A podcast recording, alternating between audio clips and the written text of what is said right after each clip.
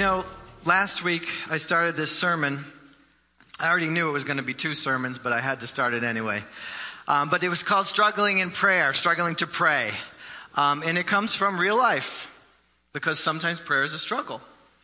It doesn't just always flow beautifully from our spirit to God. Sometimes there's things in the way. Sometimes it's our perception of God that gets in the way.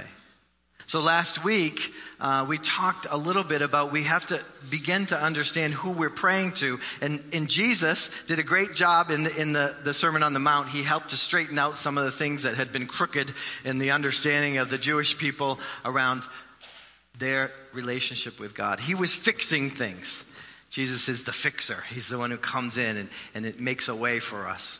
So he helped us to see that God is our Father. We looked at the beginning words of the Lord's Prayer where it says, Our Father who is in heaven.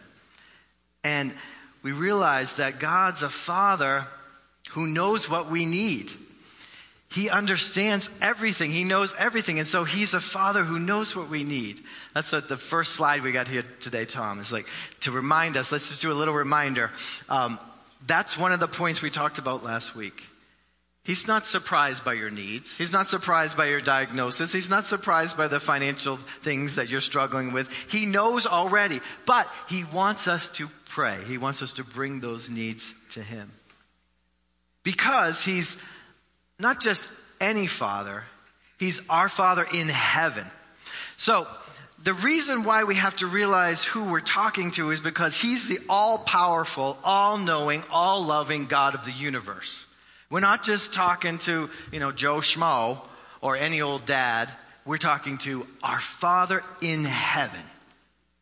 And we have this relationship with Him because of Jesus Christ. Jesus has allowed us to become children of God through His grace and through His forgiveness. So we're to approach God in prayer as a loving Father who delights in giving good gifts to His children. And remember, I talked a little bit about the fathers we've had on earth, or the fathers that we are on earth, are not perfect. But this God in heaven, this Father in heaven, is perfect. And He is all good and all loving. In fact, the, the, the, scripture says that God is love. So when we approach Him, we don't have to approach in fear anymore because of Christ. We come with Christ or through Christ into a beautiful relationship with a loving Father. And if we don't understand that, then our prayers, they're off. They're not quite right because we're either fearful or we're, we're confused. And Jesus has come and beautifully laid out for us an understanding of who we're praying to. So if you turn in your Bibles, if you want to use the Pew Bible there, it's page uh, 850, 859. But turn in your Bible to Matthew chapter 6, because that's where we were last week, and we want to pick up there and continue on this morning.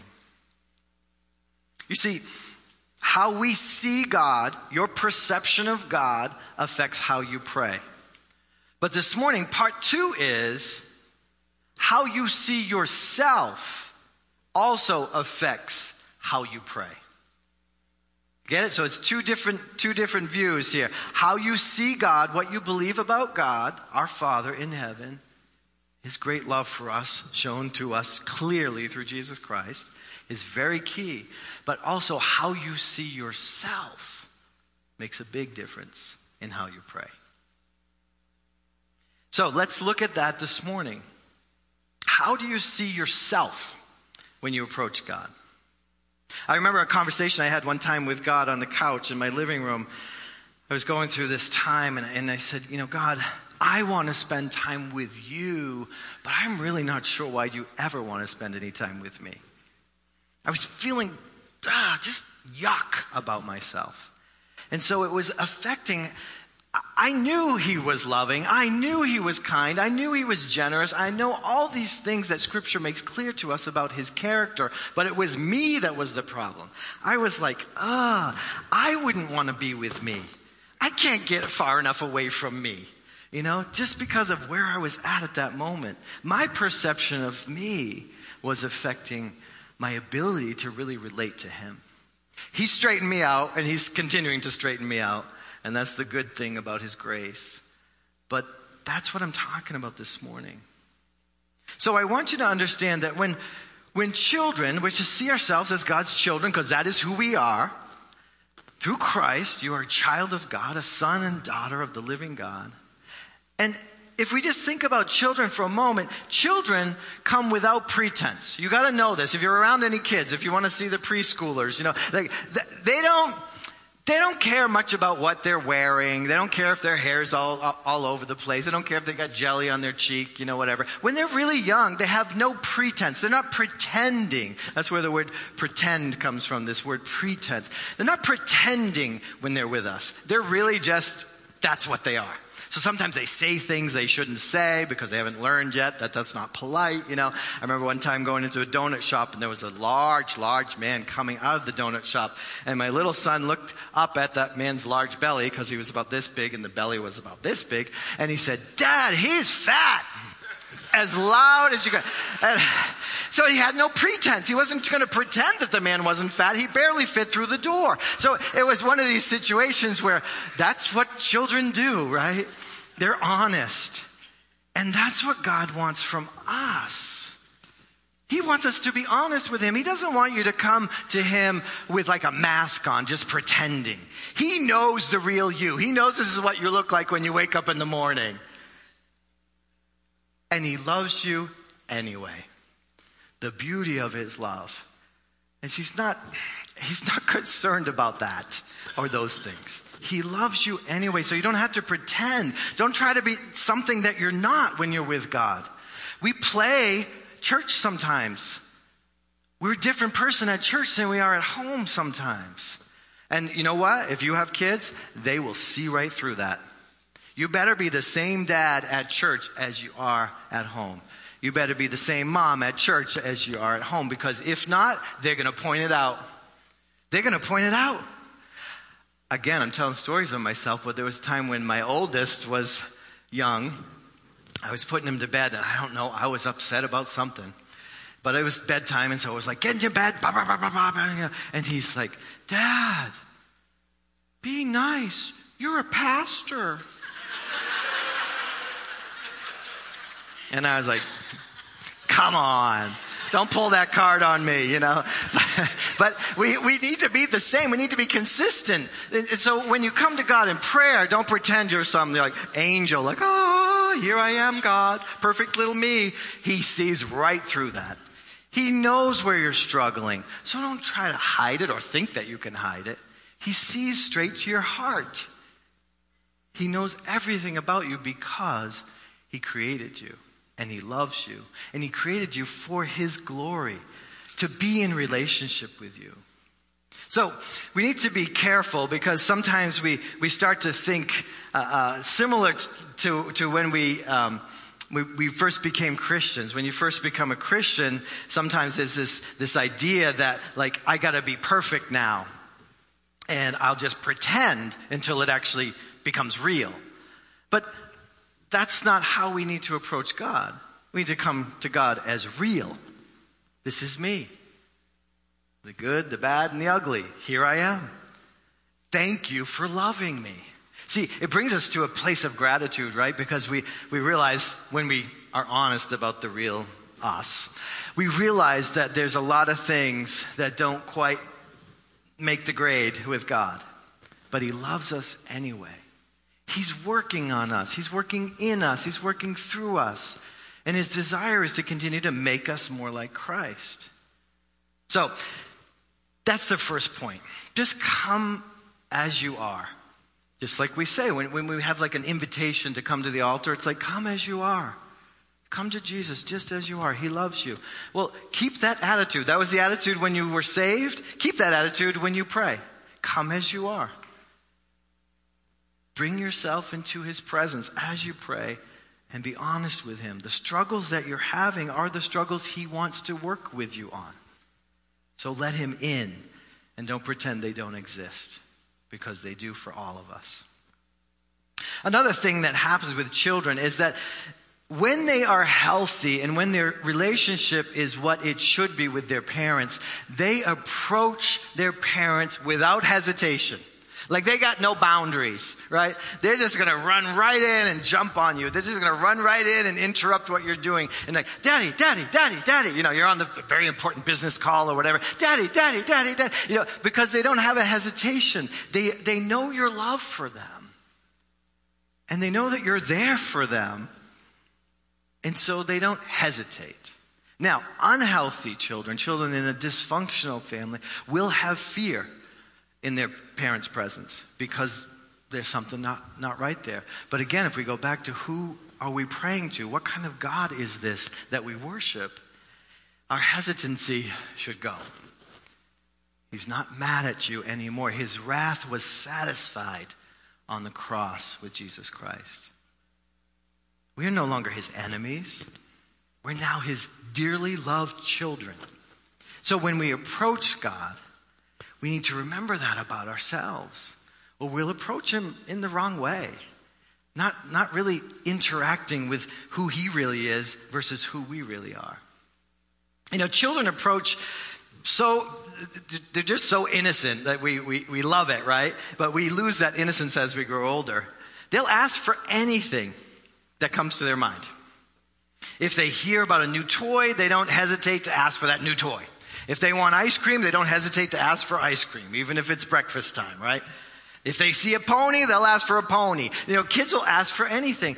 And you know, as we read these words from Jesus, it's almost like that's what he's saying to us. Ask and you will receive. Seek and you will find. Knock and the door will be opened. And we start to think in our rational minds, like, well, okay, but within reason, you know. Let's, let's not ask God for too much. Why not? He's a big God. He knows how to answer your prayer. He may not give you what you're asking for. He might give you something much better than what you're asking for. Or he knows the timing isn't right. And so he'll, he'll say, just wait. Be patient. I'm working on that. Be patient and you'll see the fulfillment of that desire in your heart. So let's not be afraid when we enter God's presence in prayer. Let's not hold back. Let's not be hesitant thinking, well, he probably doesn't care about that. He does care. He cares for you. So the thing is that God actually enjoys being asked. I'm going to say that again.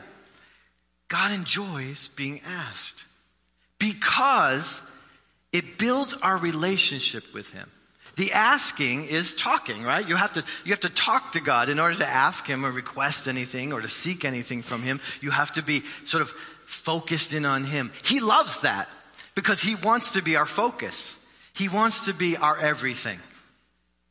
And when we don't approach Him, when we're hesitant to approach Him, when we think He is maybe too busy with the universe to really care about little old me, we miss out on a lot. We miss out on his presence. We miss out on his love. And so he desires to be asked. Sometimes we end up giving children what they want because they just keep asking, right? Like we read last week in the Gospel of Luke, the widow who wanted justice. And she kept asking and asking. And it says that that bad old judge finally gave her what she needed because she just wouldn't stop. Now that's the words of Jesus. So Jesus, who is God, who wants us to know God, who came to reveal God, reveals that to us. Keep asking. Don't give up. Keep asking.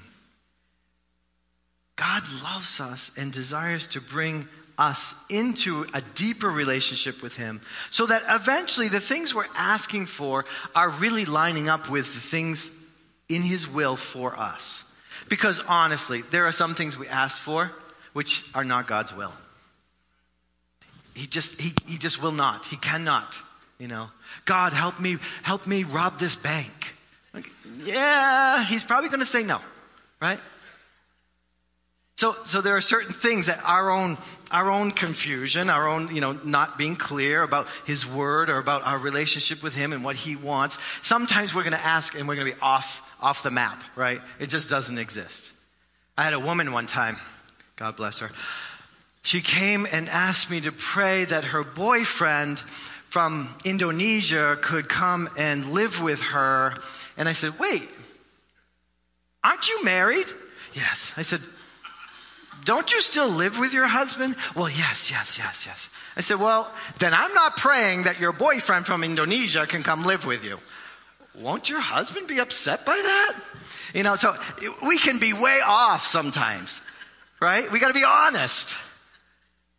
We need God's word to guide us and to train us how to think. It, it, it, actually says in scripture that we have the mind of Christ. In other words, the things of God are available to us. He's made them available through his word and by his spirit. And he's training us. He's renewing our mind because we're going to want some things that are not God's will, that are not good for us. And God wants us to desire the things that he wants to pour out on us and bless us with because they are good for us. So prayer is, is the open admission that without God, we can do nothing. In other words, I think God created prayer so that we would need Him and that we would come to Him. Because on our own, we're not that good. We can't do much. In fact, Scripture says you can do nothing without God. So prayer builds this relationship of dependence on God because when we're independent from God, we often end up in sin.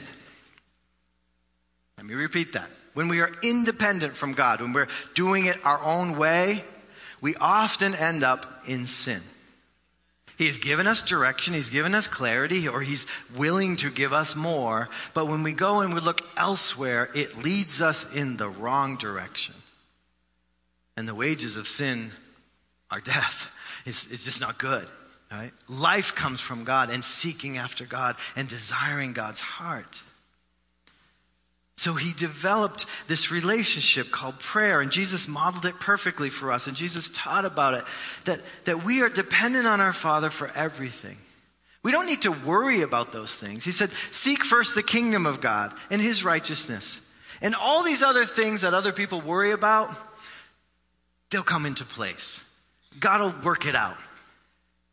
That's a huge promise, but it's a promise from God Himself. If we seek Him, if we desire to be in His presence, if we desire to know His will, if we desire to, to bend our will and make it submissive to His, if we're willing to admit that I can't do this, God, I need your help, that's music to God's ears. He created us. We're creatures who need our Creator. We need Him. We need His resources. We need His love. We need His grace. We need His patience. We need His kindness. We need so much from Him. And when we think we don't, we're in trouble. And sadly, church, sometimes I worry about us because I don't know that we're praying enough. And that's not a guilt trip, but I want you to admit how much you need God by spending time in prayer. Because as you spend time in prayer and you build that relationship, God will bless you. He'll make you stronger. He'll show you His will. He'll use you in ways that you could never imagine. Because with God, so without God, we can do nothing. But with God, what does the scripture say? Nothing's impossible. Right? So it's, it's this whole different economy when we connect with God in prayer and when we receive from Him His will, His guidance, His resources to do the things that only He could do. And we want to live at that level. But I'm not sure we are. So that's why I'm preaching this message to us this morning. Here's the thing Let's think about this idea that, again, Christ made it clear that we are children. We are God's children, and we're to come to Him, and we're to come to Him without hesitation. We're to come to Him without pretending, just be honest.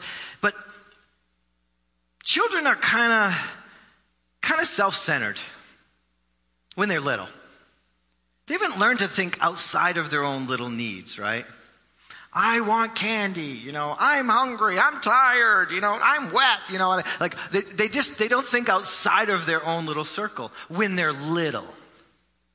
But God's children shouldn't be staying little forever. They're supposed to grow up. They're supposed to mature.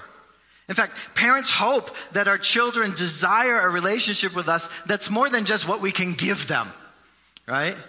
That kind of feels yucky. As a parent, if all your kids do is like, you know what, dad, I need a new car, I need this, I need money for clothes, I, you know, can you, can you give me some money for, you know, for Chuck E. Cheese, you know, can, can you just, and they just gimme, gimme, gimme, gimme. After a while as a parent, you're like, you know, what am I, like a piggy bank? You know, like I don't understand. You know, they don't spend any other time with you. They don't enjoy your presence. They just want your stuff.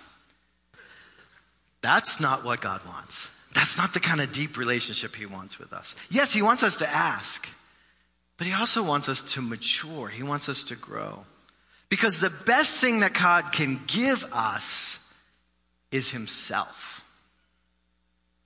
See, God gave us himself, a relationship with the God of the universe. It's mind blowing, really, that he would want to have a relationship with us. He desires to have a relationship with us. He delights in that relationship with us. So the best thing that he offers us is himself. It's not a new car. It's not a bigger house. It's not, it's him.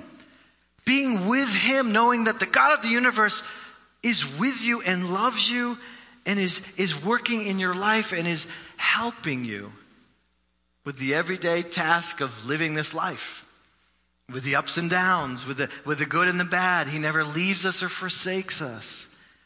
He gave us Himself. So, our primary motive in our prayers isn't merely to get things from God, but to get God, to get more of God, if that's possible, if that's good English, right?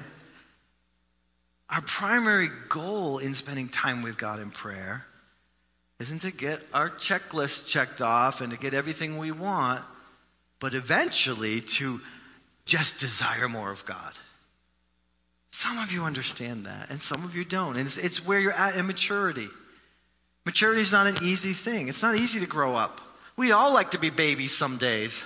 There's certain days we just want to stay in bed and have somebody like feed us and change us and you know but God wants more than that for us.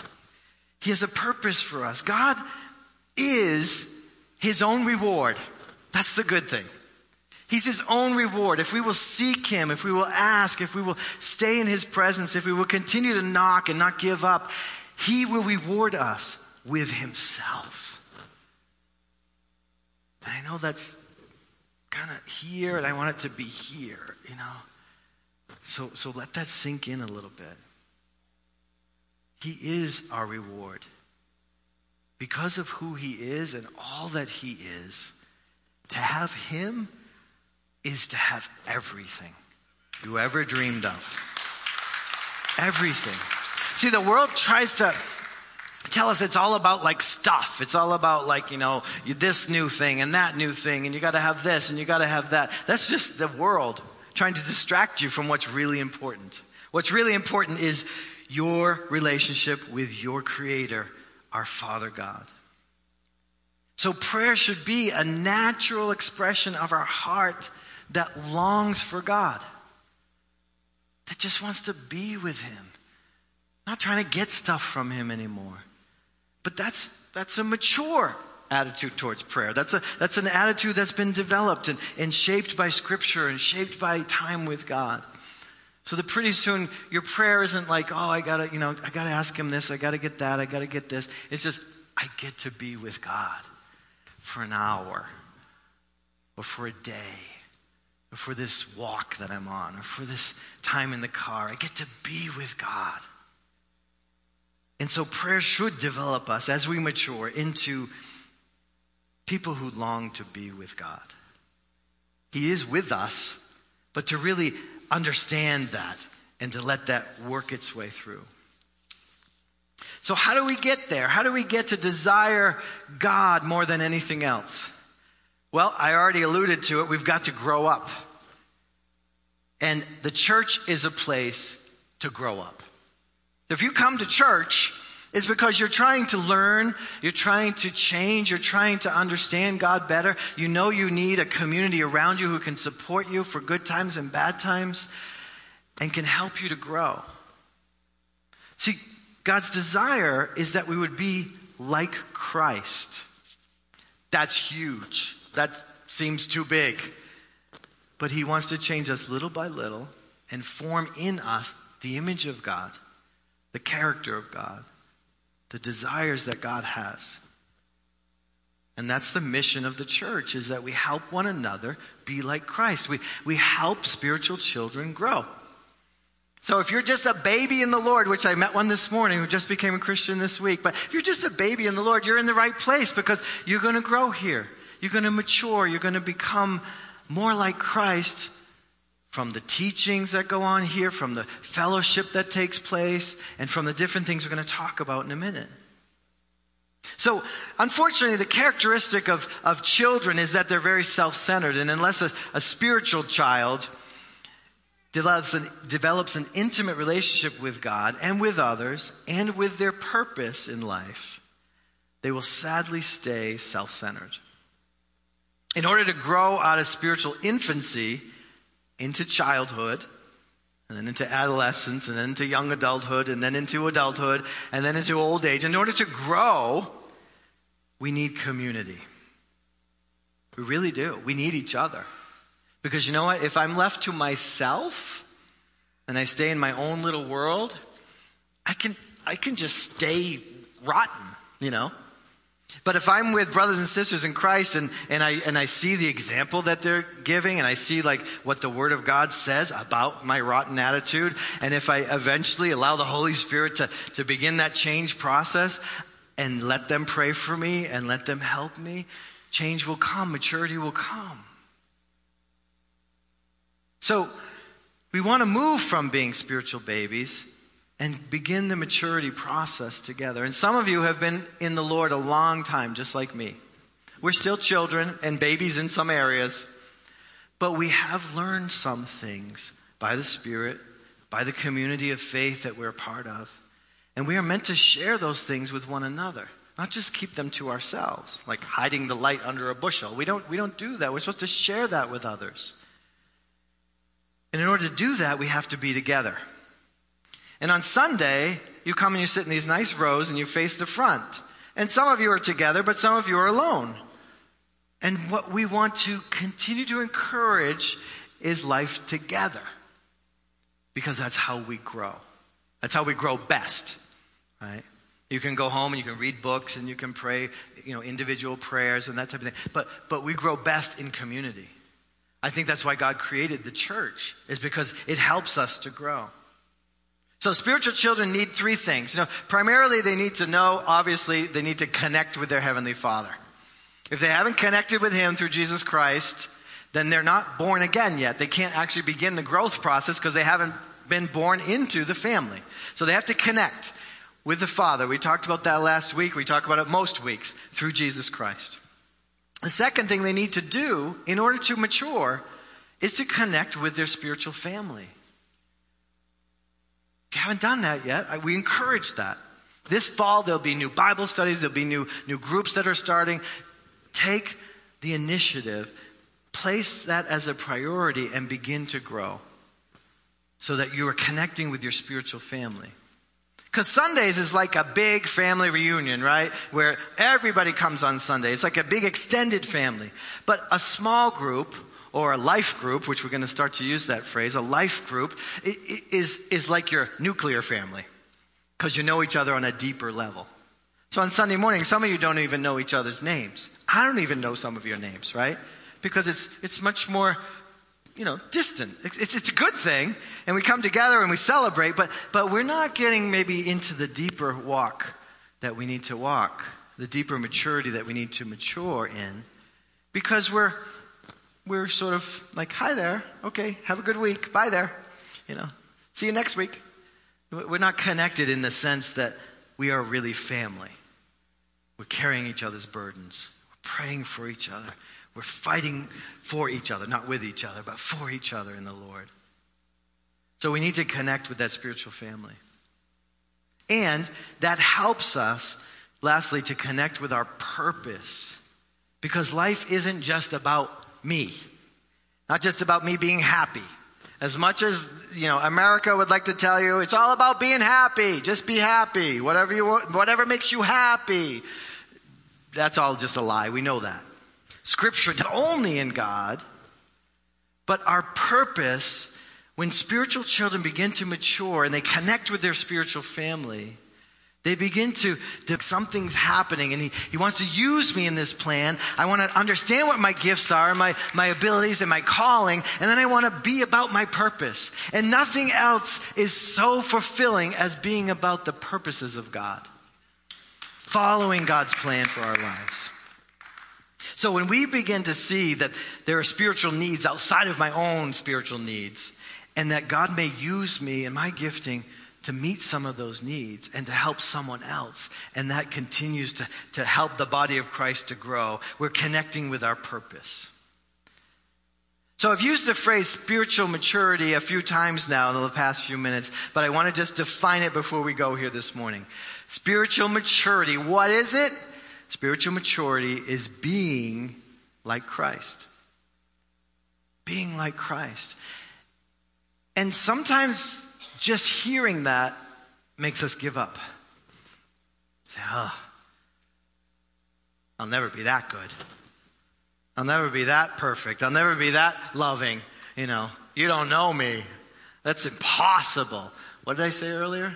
Nothing is impossible with God. But on your own, yes, that is impossible. So get the right mind. Think of that with the mind of Christ you are a child of God. And so the characteristics of God are actually already implanted within you. The Holy Spirit has given you the characteristics of God. You have His love, you have His grace. It's within you because the Spirit is within you. Now it's finding ways for it to come out of you, which is a process of spiritual maturity. Ephesians 4:13. I want to just turn there quickly before we pray together. In Ephesians 4, starting at verse 13, I want you to, to hear this. I might start a little bit earlier, maybe in, in, in verse 7, Ephesians 4. Now, grace was given to each of us, each one of us, according to the Holy Spirit living in you. If you've received Him as your Savior, He's made you born again of the Spirit. So the Spirit now is within you. So this grace, because you didn't earn that, is the measure of God's, of Christ's gift for you. And then I want you to see, you know, it says he ascended on high, he took captives captive, and then he gave gifts to people. That's a, that, the earth. So this is about Christ being Christ, being God himself. The one who descended is also the one who ascended far above all heaven to fill all things. And he himself gave some to be apostles, some to be prophets, some to be evangelists, some to be pastors and teachers, to equip the saints for the work of the ministry, to build up the body of Christ until we all reach unity in the faith and in the knowledge of God's Son. And here's the words growing into maturity with a stature measured by Christ's fullness. That's what that passage says. Growing into maturity. This is God's desire. Then we'll no longer be like little children, it says, tossed by the waves and blown around by every wind of teaching, by human cunning with cleverness, in the techniques of deceit, but speaking the truth in love.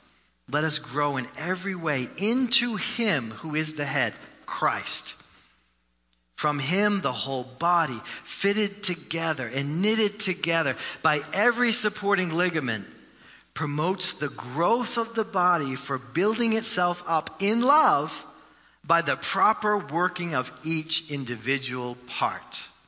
Now, there's about nine sermons in that one passage, but I wanted to introduce God. You have your association with other Christians. You have the ability to grow up into Christ, into spiritual maturity. That is God's desire for us. So, here's a few things I want us to, to understand. I'm just going to go through those seven things at the end there, Tom. There's seven things that God has provided for us that will help us to grow and mature in Christ. And you can take a picture of this with your phone or you can write it down real quickly if you want to, because I just want to quickly do this. He's given us in order to pr- in order to grow, he's given us prayer, which we've been talking about last week and this week. We have a relationship with him, and that helps us to grow. He's also, in order to grow, he's given us his, his word, the Bible. Use it, read it, meditate on it, like I just showed you, Ephesians 4. Take that apart, sit before it, read it, understand it. He's also given us good spiritual fess. Get clean, wash it away, and keep going. Don't let sin get you down. In the fullness of that grace, applying the forgiveness and the grace of the blood of Jesus to the areas where we're still failing because we're still babies. Sometimes we trip, sometimes we fall. But we need to confess our sins and let Him take those away. In order for us to grow, we also need a caring family. Think about this. Years and years ago, I, I, traveled to Romania just after the fall of the dictator there. And they had, had, they had warehoused all these children. And when I, when I say warehouse, I mean warehoused. They took babies and just like put them on shelves. They, they were having, it's a whole long story. But basically, these children had no personal care. They only had some food a couple times a day and change a couple times a day. And then because the nurses and everybody was so over, overwhelmed, they couldn't give them personal care. Two year old was like a seven year old. You know, they just, their bodies didn't grow, their minds didn't grow. And there was a whole ministry to reach out and to try to, try to restore these people to life, these kids to life. They were stunted because they were not in a healthy family, a family that would love them family that would feed them, a family that would play with them. Those are the things we need. We need to love one another and play with one another and feed one another and be part of a healthy Christian family so that we can grow in our faith. You cannot be a Christian in isolation. And we need to hear that because we're in this post pandemic time. There was a lot of isolation that we were forced into, but you cannot grow in your faith in isolation. You need brothers and sisters. They annoy you. I know. But you need them because they're working on your patience and they're working on your kindness and they're working on your forgiveness, right? And you're growing as you're going through those growing pains. You're growing. The next slide, and, and, and then we'll put up the last one there. But in order to grow, we need regular exercise. You need to serve. You need to do things for someone other than yourself. Because a baby only, only thinks of self, but as you mature, you begin to think of others. You also, in order to grow, in order to, to continue to mature, you need protection. You need to understand the spiritual dynamic of warfare, spiritual warfare. And I know it sounds scary and whatever, but God's given us everything we need for it. Ephesians 6 talks about the armor of God. You need to put that on so that you can grow. Otherwise, you're walking around wounded all the time. You got hit in the head with this, you got slashed in the leg with that. You know, like it's not good. You've got the armor of God. You need to put it on and learn how to walk in the in the victory that Jesus has given us. And lastly, this is always the last thing. No pastor likes to talk about it, but you need to give. You need to give to the Lord and to the ministry of the Lord. You need to invest some of your resources, whether it's your time or your treasure or your talents. You need to give those things to the kingdom of God so the work of the kingdom can continue to expand on the earth. Otherwise, it shrivels down to nothing. And we need to be faithful in giving. So let's put up that last slide. And here's what I want you to do as we take a moment to pray. I want you to think about your life. Are these seven things, this is not an exhaustive list, but it's enough for one morning. Are these things a part of your life? Because if they're not, you may be stagnated in your growth. You may not be growing. And you might grow in some areas, but other areas you're, you're really still a baby. We want to together all grow up into Christ, to the full stature of what He wants for us as individuals, but also as a church, as Holden Chapel. And in order to do that, we need people who are encouraging one another in these areas of our lives, encouraging you to pray, encouraging you to study the Word, helping you to fellowship and truly love one another. All of these things are part of being a healthy Christian and a healthy Christian community. Let's pray and ask God, by His Spirit, even if he just highlights one area, to really take that to him in prayer and say, God, that's not a part of my life. I, I let it go, or at one time it was, and I don't do that anymore. And he can renew you today. He can renew you in this moment with a passion for that, a passion for prayer, or a passion for fellowship, or a passion for service. So let's pray. God, thank you so much for your word. Thank you for Jesus who came to teach us who you are, to help us to see you more clearly because we get confused very easily. Thank you for your word and your spirit and the fellowship of your brothers and sisters that we have because of you.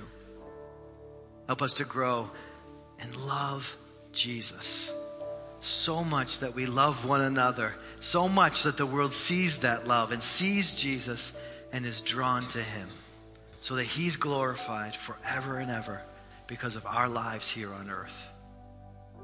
Work by your Spirit now, even as we sing this song. Work in us that we may grow and mature in this new season of life that you've called us to. In Christ we pray. Amen.